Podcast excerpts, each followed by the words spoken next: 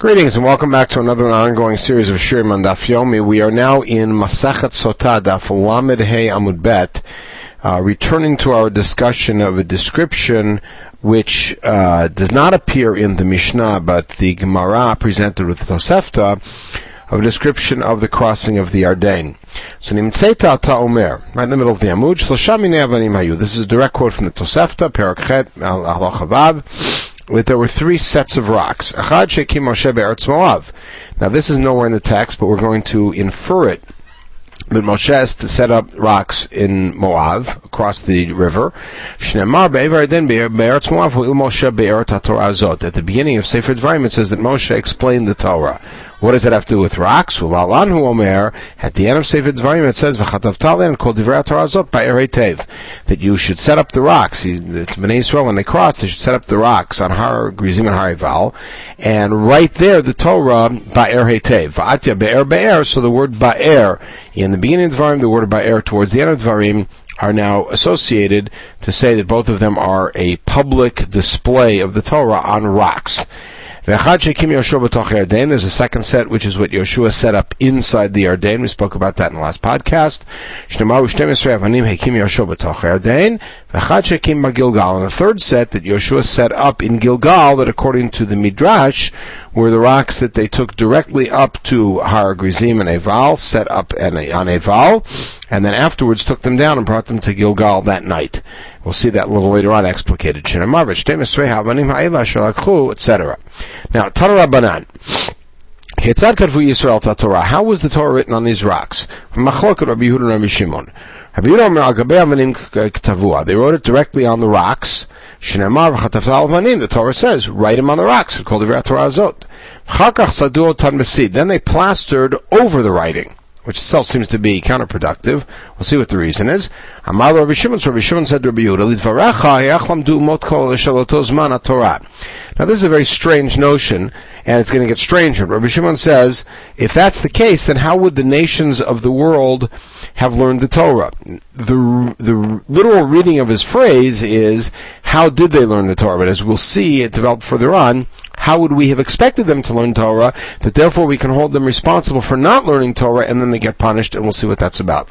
So Amarlo, what did Rabbi Yehuda answer? Binaya Tera Natan Baruch Hu. Baruch Hu gave them a deep intuition, as it were.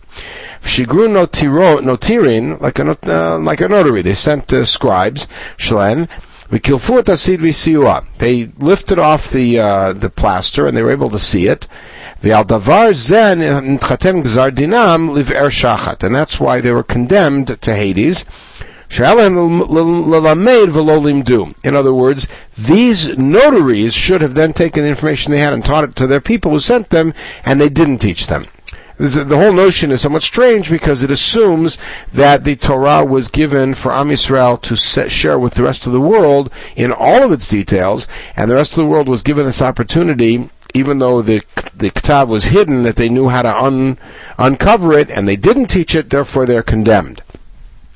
So Rishimon disagreed with that, as we saw. Rishimon Omer al gabe sid katvua. They wrote it right on top of the plaster. And underneath the text of the Torah, whatever it is they wrote, and you could tell that they didn't write the whole thing, because whatever it is that they wrote Rabbi Shimon says, and there's another pasuk that they wrote underneath it, a pasuk from the Torah, which means it's not the whole Torah.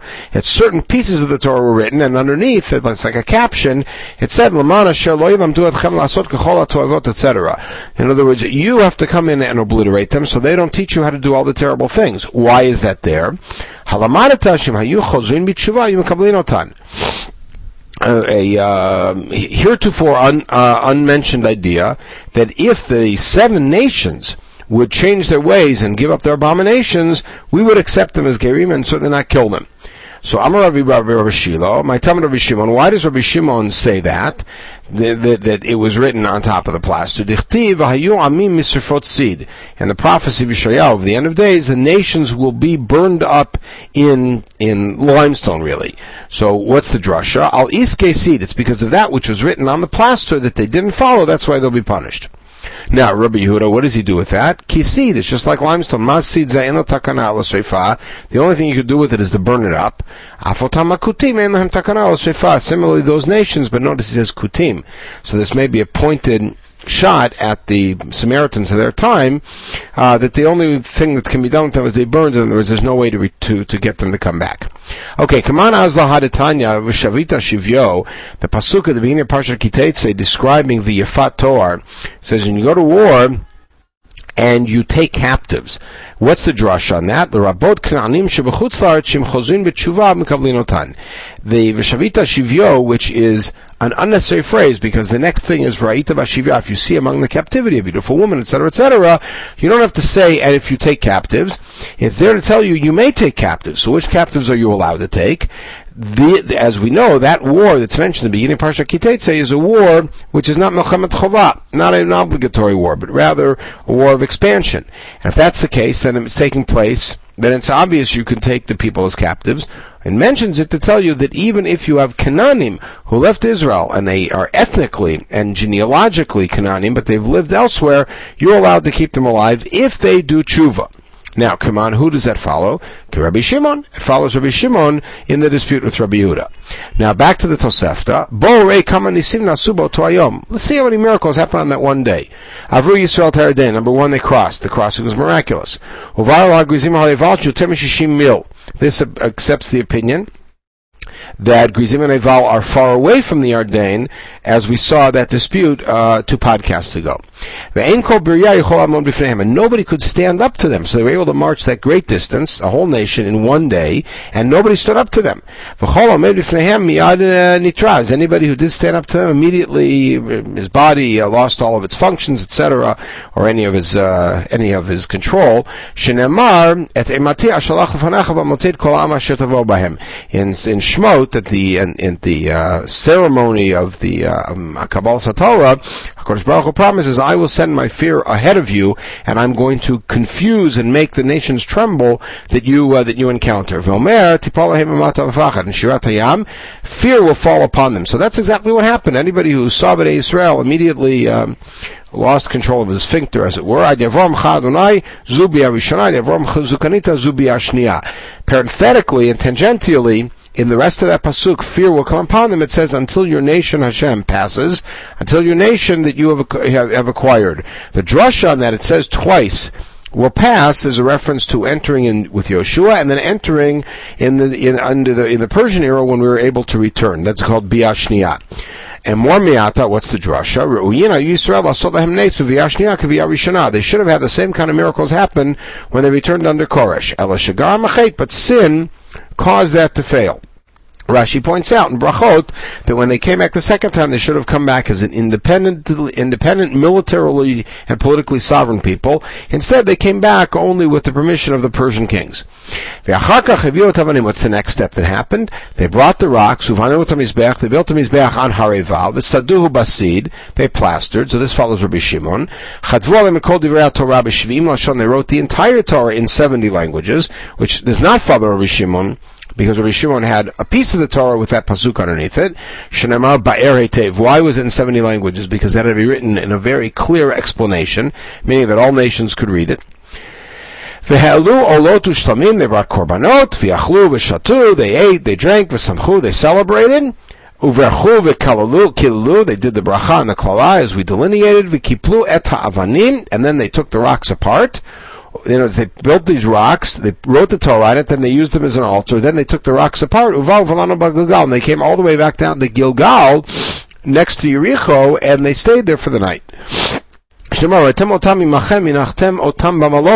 In Yeshua, it says you have to take these rocks across and set them up in the lodge that you stay tonight. I might think that it's in every lodge. We saw this in the previous podcast. So therefore the Torah says, uh, the Yeshua says, the one where you lodge tonight, meaning only Gilgal, that's where they stay. So the same 12 rocks they put, they set up, uh, commanded and directed that they be set up in Gilgal. Okay, good. So now that's the third set of rocks, but that third set of rocks went quite a distance in one day, and that's what the Tosefta says. How many miracles happen in one day? Again, according to a straight reading of Sefer Yoshua, the twelve rocks simply were lifted from the Ardain to Gilgal, and they did not get up to Harival for quite a while. But then again, the midrashic direction of understanding the sequence of events uh, is different. Tana, Sirah, Mahem, the Sirah, the hornets, that are mentioned in Shmor Chav Gimel did not cross with them. What do you mean? In that in Mamar Sinai, Hashem says, "I will send the tzira in front of you to hurt the nations and, and afflict them and and and give you a military uh, front, as it were, a vanguard." So uh, how can you say it didn't cross? Really, it stood right on the on the banks, and it sent some sort of poison across the river that and that. Um, poison blinded their eyes above and castrated them from below. And what's the proof text? Shenemar in Amos Bet when Hashem says all the great things He did for Am Yisrael. It says Vanochi shmati et I destroyed the Amori. Am Yisrael sinned, but look what I did. I say I I destroyed the Amori. Asher kegov arazim govho. They are as tall as cedars. V'chasonhu kalonim and he's strong and protected as uh, as uh, oaks.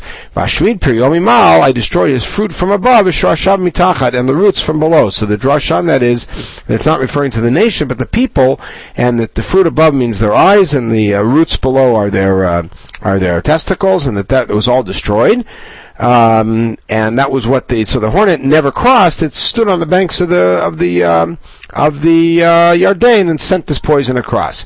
That's how we reconcile the tzira going in front of us and tzira not crossing. Papa Mar states tzirotava. He says there were two uh, two hornets or two sets or two swarms. Chad the Moshe, Chad the Yeshua. The Moshe avar, the Yeshua avar. Moshe stayed with them to protect them through the desert, and Yeshua has crossed with them to help them fight on the other side. Okay, now back to the Mishnah. The Mishnah says, Shisha Shvatim Alulu Rosh Har Grizim. Six tribes went up to Har Grizim. Six tribes went up to Har Eval. And in Sefer Yoshua, in Parak Chet at the end, after the successful conquest of Ha'ai, we find the description of Am Yisrael going up to Harival, and it says Chetzio, half of them went up to Har Grizim, Chetzio, and the half. Why does it say the half, as if this division pre-existed? Remember the ephod, the apron that the Kohen Gadol wore, was attached to the Choshen over his shoulders, and at that point there were two rocks, one on each side, and each one had six of the names of the Shvatim. And so the Hachetzio is to say the same division that exists on the mountains as the division exists in the names of six on this side, six on that side. Now, Meitave, is that really true? Shtevanim Tovot Kohen Gadol Tefav, he had two precious gems on his shoulders, Achat Mikan, Vachat Mikan, one on each side, Shvatim Katuv. And they are written, the twelve tribes are written on them. Shishal ben Zu, Vishal ben Zu, six on each one. Shtemar Shisham Shvatam Levan Achat, Shniya Ketol Dotam. It says Kitol Dotam, meaning in birth order. Velo Rishonah Kitol Dotam. Why? But the first one is not in birth order. Meshi Yehuda Mukdam. Even though Reuven was the firstborn, Yehuda's name was first on the on the right hand side, but the second one is Kitol Dotam in birth order.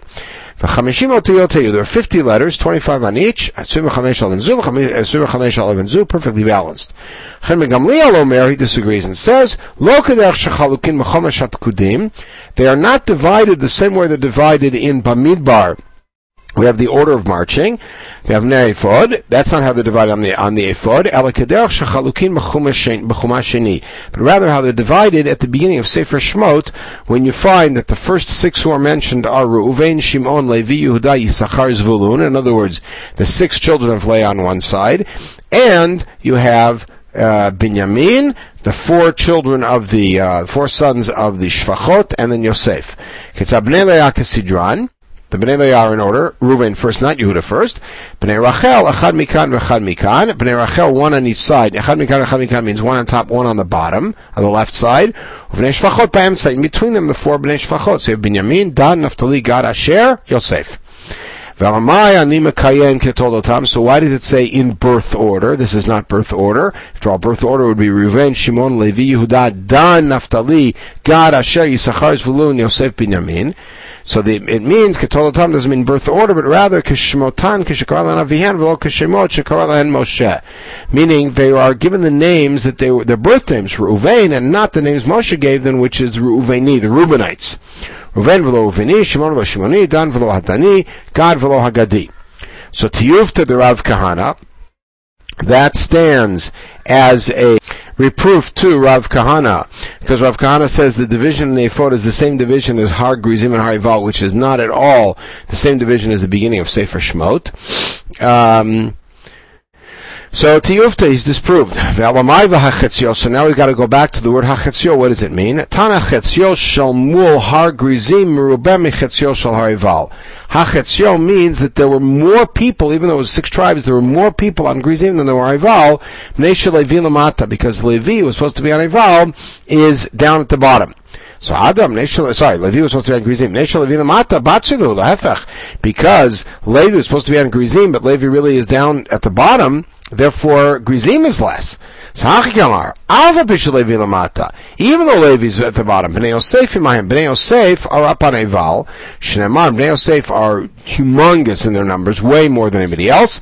Shnemar, Vaidabru Bnei Yosef et Yehoshua Lemor, Madua Natata Lina Chalak Goral Echad, Chevel Echad, Maniam Rav, and Yeshua Yod after they get the land, Bnei Yosef, Menashe and Ephraim come to Yoshua and say, this is not nearly enough land for us. We are a huge nation. Go up to the forest, cut down trees and then inhabit it. So What is Beretem mean go and hide in the forest. You are so numerous, you better hide so the ayin hara, the evil eye, doesn't get to you. That's the drasha. Amrulay, so what they say back to him? Zare di Yosef, lo shalta be'en abisha. We're the children of Yosef. Yosef doesn't have ayin hara. Ben parat Yosef, ben parat ale ayin that in the bracha that Yaakov gave to Yosef he is the Ben Parat Yosef, the one who with the risen eye, rather those who rise above the eye, meaning the eye doesn't affect them. So in the bracha that Yaakov gives to Menashe for the Yosef really, it's about Menashe and Ephraim, it says Yidgul Arov, they should be multiple, plentiful as fish,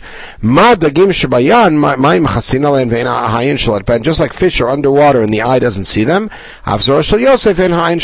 same thing with Yosef, the Ayin Hara doesn't affect him. Now, parenthetically we said that there are 50 letters, 25 on each side. Are there really 50? You count up the number of letters in each Shevet's name, is 49. 50 minus 1, literally. So Yitzchak Yosef Yosef got an extra letter added to his name. We saw this in the first parak. Shneimar Edut bi Yosef uh, Samo B'Tzeito al Shmo B'Tzeito al Eretz. A testimony of Yehosef when he went out of Mitzrayim. But you just said Ketoldotam meaning you have to use the names the way the father gave them. Ella kol Torah kula binyamin tiv. Throughout the Torah, the way that binyamin is written is chaser. There's no yod at the end. V'hacha binyamin shalem. When he was born, his father called him binyamin, and it's written out shalem kirichtiv. Ve'viv karalo binyamin. Alright, so that, that's where a 50th letter comes in. Now we see a few agadot about Yosef and the addition to his name.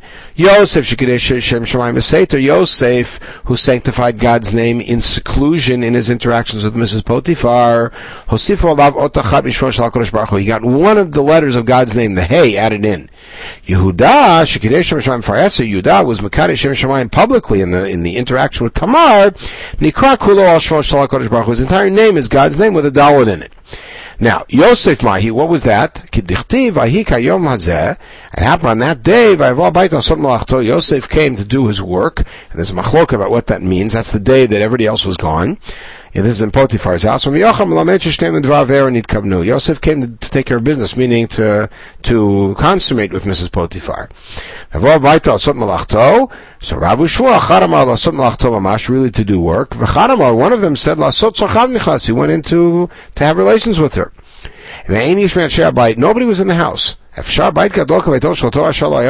it possible Potiphar's house was a mansion, an estate? Not one person's there, except he and Mrs. Potiphar. It was a uh, pagan holiday. They all went to the pagan temple. She said, I'm sick, I can't go. Why? Amra in the Yom Shinizkakli Yosef Kayomazeh. This is the best day for me to catch Yosef. Question is, does she mean this on a pragmatic level because nobody's there? Or does she mean that she believes in the idolatry and this will be the day that I'll have the greatest fortune in trying to entrap him? What happened? She grabbed him by the garment saying, lie with me. What happened? Now remember, according to one approach, Yosef was ready. Very famous drasha. At that moment, the image of his father, the visage of his father, appeared to him in the in the window. Amarlo, and the father said to him, Yosef, Eventually, your brothers' names are going to be written on the ephod, and you too. Do you want your name to be erased? V'tikarer and you'll be called one who shepherds uh, whores. Dichtiv yovad yovad hon. Somebody who shepherds hordes loses a fortune. You could lose a fortune if you give in now. Miyad, what happens? So we go to the bracha Yaakov give Yosef. Vateshev beitan kashto that he held on within his strength. What is how's this darshan? Shava kashto leitano that his bow went back to its strength, meaning that um, he restrained himself, uh, the most delicate way I could say it. Yadav, The drasha is na'atz yadav bakarka. He put his hands into the uh, ground. And the shikvat zera left him, left his body, but without consummating. So what's the drasha? Midei avir Yaakov. The rest of the bracha is migaram Why was he able to restrain himself? Because of avir Yaakov. Yaakov Misham Revan Yisrael Misham Zachav and Asaroy. That's how he became a shepherd of Israel. Shnamaro Yisrael Hazina Nohe Katzon Yosef in Tilim Pei. So that was the schut that Yosef was Mekayashim Shemayim and his name was restored and put and got an extra letter because of his restraint in the affair with um, Ms. Potiphar Uh, the, the affair that did not happen. Tanya, Yosef. Really, Yosef should have had 12 tribes just like Yaakov did, and parenthetically just like Ishmael did. Shinemar Yaakov Yosef, because in the introduction of the Yosef cycle, the Torah says these are the children of Yaakov, Yosef. It lists no more, as if say Yaakov and Yosef are parallels. But because he eventually somewhat succumbed, and this is by the way a negative twist on the way Yosef responded, that he did have an interest, and he was excited, but he somehow restrained himself, but not nearly enough. Therefore, he didn't have the twelve tribes. But nonetheless, his brother Binyamin ended up having twelve kids. And all twelve are called on Yosef's name. What's the drasha? Bela. Why is he called Bela? He was swallowed up by the nations. Becher mean Bechor Limor. He was the Bechor. He was the eldest. Ashbel. Why Shishva O El. God took him captive. Gera. Why Shagar Bachsaniyut. He was a traveler. Naaman Shnaim Bioter. He was a very pleasant person. Echi Varosh, meaning Achihu Varoshihu. He's my brother and he's my captain. Mupik, Mupik, Mupim v'chupim, what's that? Look at the list of Binyamin's children. Hulo ra'ah b'chubati. I was not at his wedding, he was not at my wedding. Va'ard, why is he called Ard? Shi'arad levenu mot Again, all of these are Binyamin's children, who according to the Midrash were all named after events in Yosef's life, tragic events and about Binyamin's relationship with him. The other take on Va'ard is not that he went down, but rather that his face was rosy like a, like a rose, Vered. When Paro said to Yosef, when Paro said to Yosef, besides me, you, nobody has to listen to you in Egypt. You are the king besides me. Amrut Pharaoh, so his advisors and his astrologers said, a slave who was bought for 20 talents of silver. Tamshileo, you're going to place him over all of us? I see that he has royal blood. So if that's the case, he should know all 70 languages if he's royal. So what happened? Gavriel v'limdo shivim lashon. We had this a little earlier. Gavriel came and told taught Yosef all 70 languages. Yosef wasn't successful in learning. So he added one of the names of one of the letters of Hakadosh Baruch Hu's name, and he was able to learn Shinemar Heidut Yosef Shemo B'Tzeito Al Eretz Mitzrayim.